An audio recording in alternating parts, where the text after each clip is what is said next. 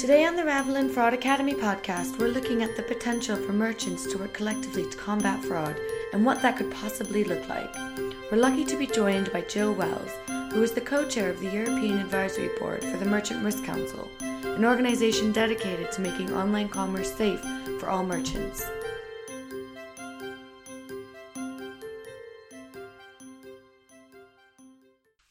Hi, Jill. Welcome to the podcast. Thanks for having me. Um, I think it's going to be an interesting topic today. I think, to my mind at least, the industry, the fraud industry, the fraud fighting industry, of the last couple of years has done a reasonably good job but do, of combating fraud, but doing it as individual companies. We've looked for individual solutions. You know, we bought from individual vendors, uh, and fraud has evolved over that time and seems to be getting smarter. Um, so I'm wondering, is the next step to move beyond these individual solutions and start to collaborate as an industry to fight fraud? I mean, what are your thoughts on? Yeah, I think you know collaboration. You know, certainly for me, has been really important in um, combating fraud.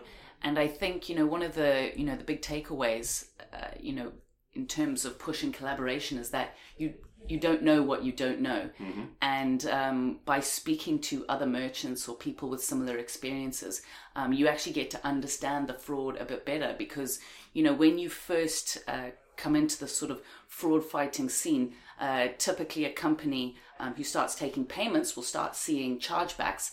And they need to understand why they're getting those chargebacks. Yeah. I think you can do, um, you know, a certain level of root cause analysis, um, but there comes a point where you you you need to learn more, and uh, by speaking to people, um, you get to learn from their experiences. You get to kind of fast track your own learnings by, you know, instead of struggling on your own. And I think there's a lot of value in that. Um, and do you think that people are generally receptive to sharing that information with each other, just to sort of you know how to and what's happening, and you know um, some general advice on what to do best against fraud, or do they tend to keep that information to themselves? Yeah, it's a it's a tricky one. I think um, I think once you get in a comfortable environment and you you trust the people that you're with, you, you do tend to share more. And I think um, creating those environments is quite important. Yeah. Um, you know, there's there's um, organizations that um, create those environments. Um, you know, you can have discussion tables or uh, intimate workshops, those sort of things. And um, I think you get a, a lot more value out of that than just being talked at by an expert.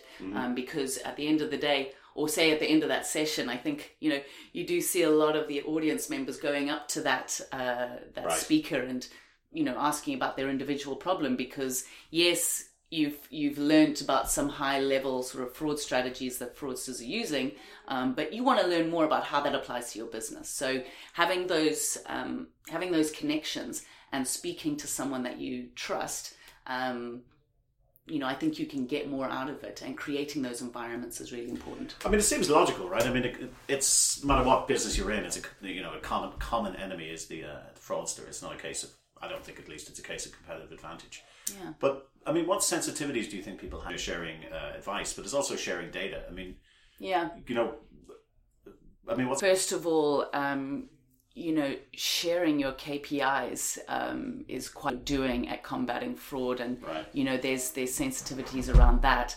Um, you know, and then from a sort of data perspective, you you know you have to run the gamut of all the the rules and regulations around uh, data protection and um, data privacy and uh, PCI, Yeah. and uh, that gets very complex very quickly. You've got uh, country specific regulations that you have to take into consideration, especially if you're, you're a global merchant.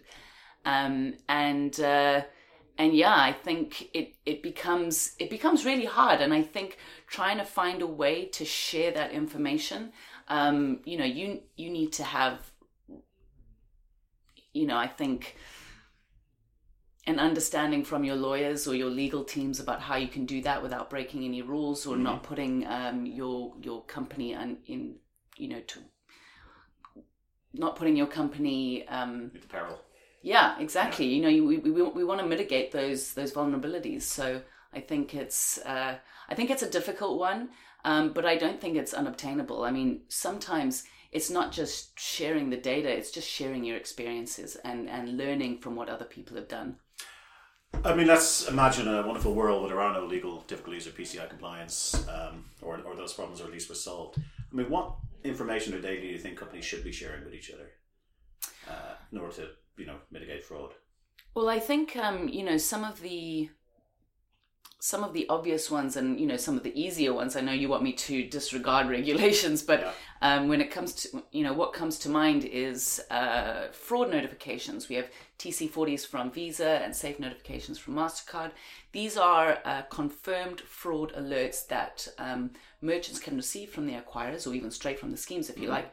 Um, that uh, that can be received before a chargeback has been um, issued.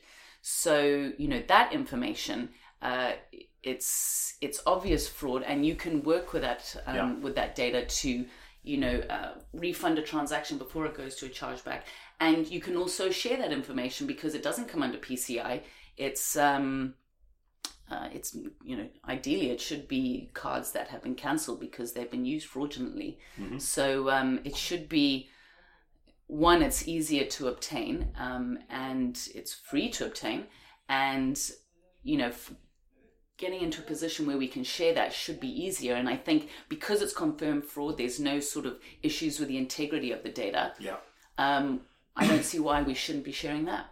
I mean, it's not a big concern in the industry that one a fraudster in one vendor or one merchant is not a fraudster in another merchant, and Yeah, blocking them is a you know a potential false positives. Is that you think yeah. holding back the I think the, you know the collaboration. the integrity of the data is um, a real concern. I mean, if you want to share um, parameters pertaining to chargebacks, yeah um, you know, not all chargebacks are issued because uh, a transaction was fraudulent. Sometimes it's because um, you know you have reason codes like service not rendered, product not as described. Um, you know, I don't want you know, uh, you know, as a as a merchant in the food delivery business, yeah I want to, if I'm going to receive data from another merchant in the food delivery business, I want it to be because um, a, a stolen card was used to make a payment um, for a pizza, not because the pizza was cold. okay So Yeah. I think uh, you know that's that's where it becomes important to get the right data Yeah. and um, having that understanding across um, you know merchants collaborating and sharing is really important. But these these are, I guess, hard problems. They're knotty problems. They're complex, but they sound like they're worth solving, right? I mean, it, it it's let's assume we can do that in some way. We can decide on a set of parameters that are legitimate, that are uh, fraud related, that are useful uh, across merchants. Um, I mean, would you uh, would you encourage merchants to join into a scheme like that, where this uh, this ability to share information, Absolutely. and, and to come together and actually solve those problems, even though they're hard? Yeah, and you know, knowledge is power. You know, the more the more information we have, the better decisions we can make. Um, we can make, and uh, you know, the the the more that the more we can mitigate fraud. So, um, if we could, you know, ensure that um, legal and technical issues are are not a problem, Mhm. you know, why wouldn't you? One of the um, I don't want to talk a little bit about your one of your other hats, which is the MRC. I mean, the MRC is the Merchant Risk Council for people who don't know, uh, and it's been around for a few years. I'm not quite sure the history of it. but- yeah, it's uh, five years in Europe and fifteen um, globally. Right. Oh, so that's actually newer than I thought. Yeah. Um, I mean, when should a merchant consider joining the MRC, and, and what sort of benefits would they get from from that? And does it cover some of the things that we're talking about in terms of this collaboration? I think mostly on the education side, if not the. Yeah, I think um, you know the the MRC caters for a number of um, you know different arenas. There's uh, the networking element, the you know the benchmarking that you can get, the um, the education piece. There's um, there's a lot of value that the MRC offers, and that is um, across uh, people you know in their careers. So. Um, I think you know, you know, when you first come across a fraud problem in your company, if you've just started taking card payments, um, and you start seeing a problem, you know, I think uh, you know, as a first port of call, go to your PSP and uh, f- you know, get them to put you in touch with people who you can collaborate with. Right. And you know, a lot of PSPs um, have joined the MRC because they see the value that the MRC can give to their um, to the PSP's merchants Okay. and I think it's um, you know it, it adds value um, as an entry level Mhm. um, analyst, for example, to someone who's running a, um, you know fraud strategy.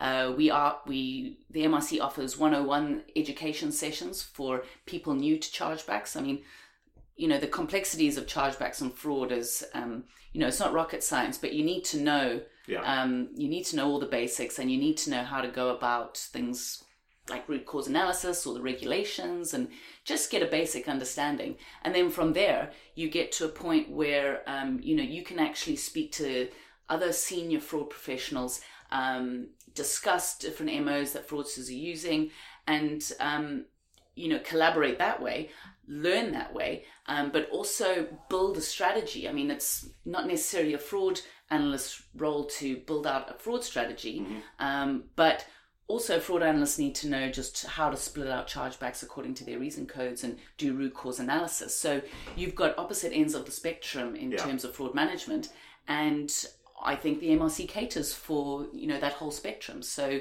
um, when should you join Mhm. now Okay. Um, thanks very much, Jill. I think that's a good point to end on. Thanks very much, Jerry. All right. Thanks for joining us. If you'd like to hear more episodes, you can find the Ravelin Fraud Academy podcast on SoundCloud and on iTunes. And if you're interested in learning more about the Merchant Risk Council, head over to their website at merchantriskcouncil.org.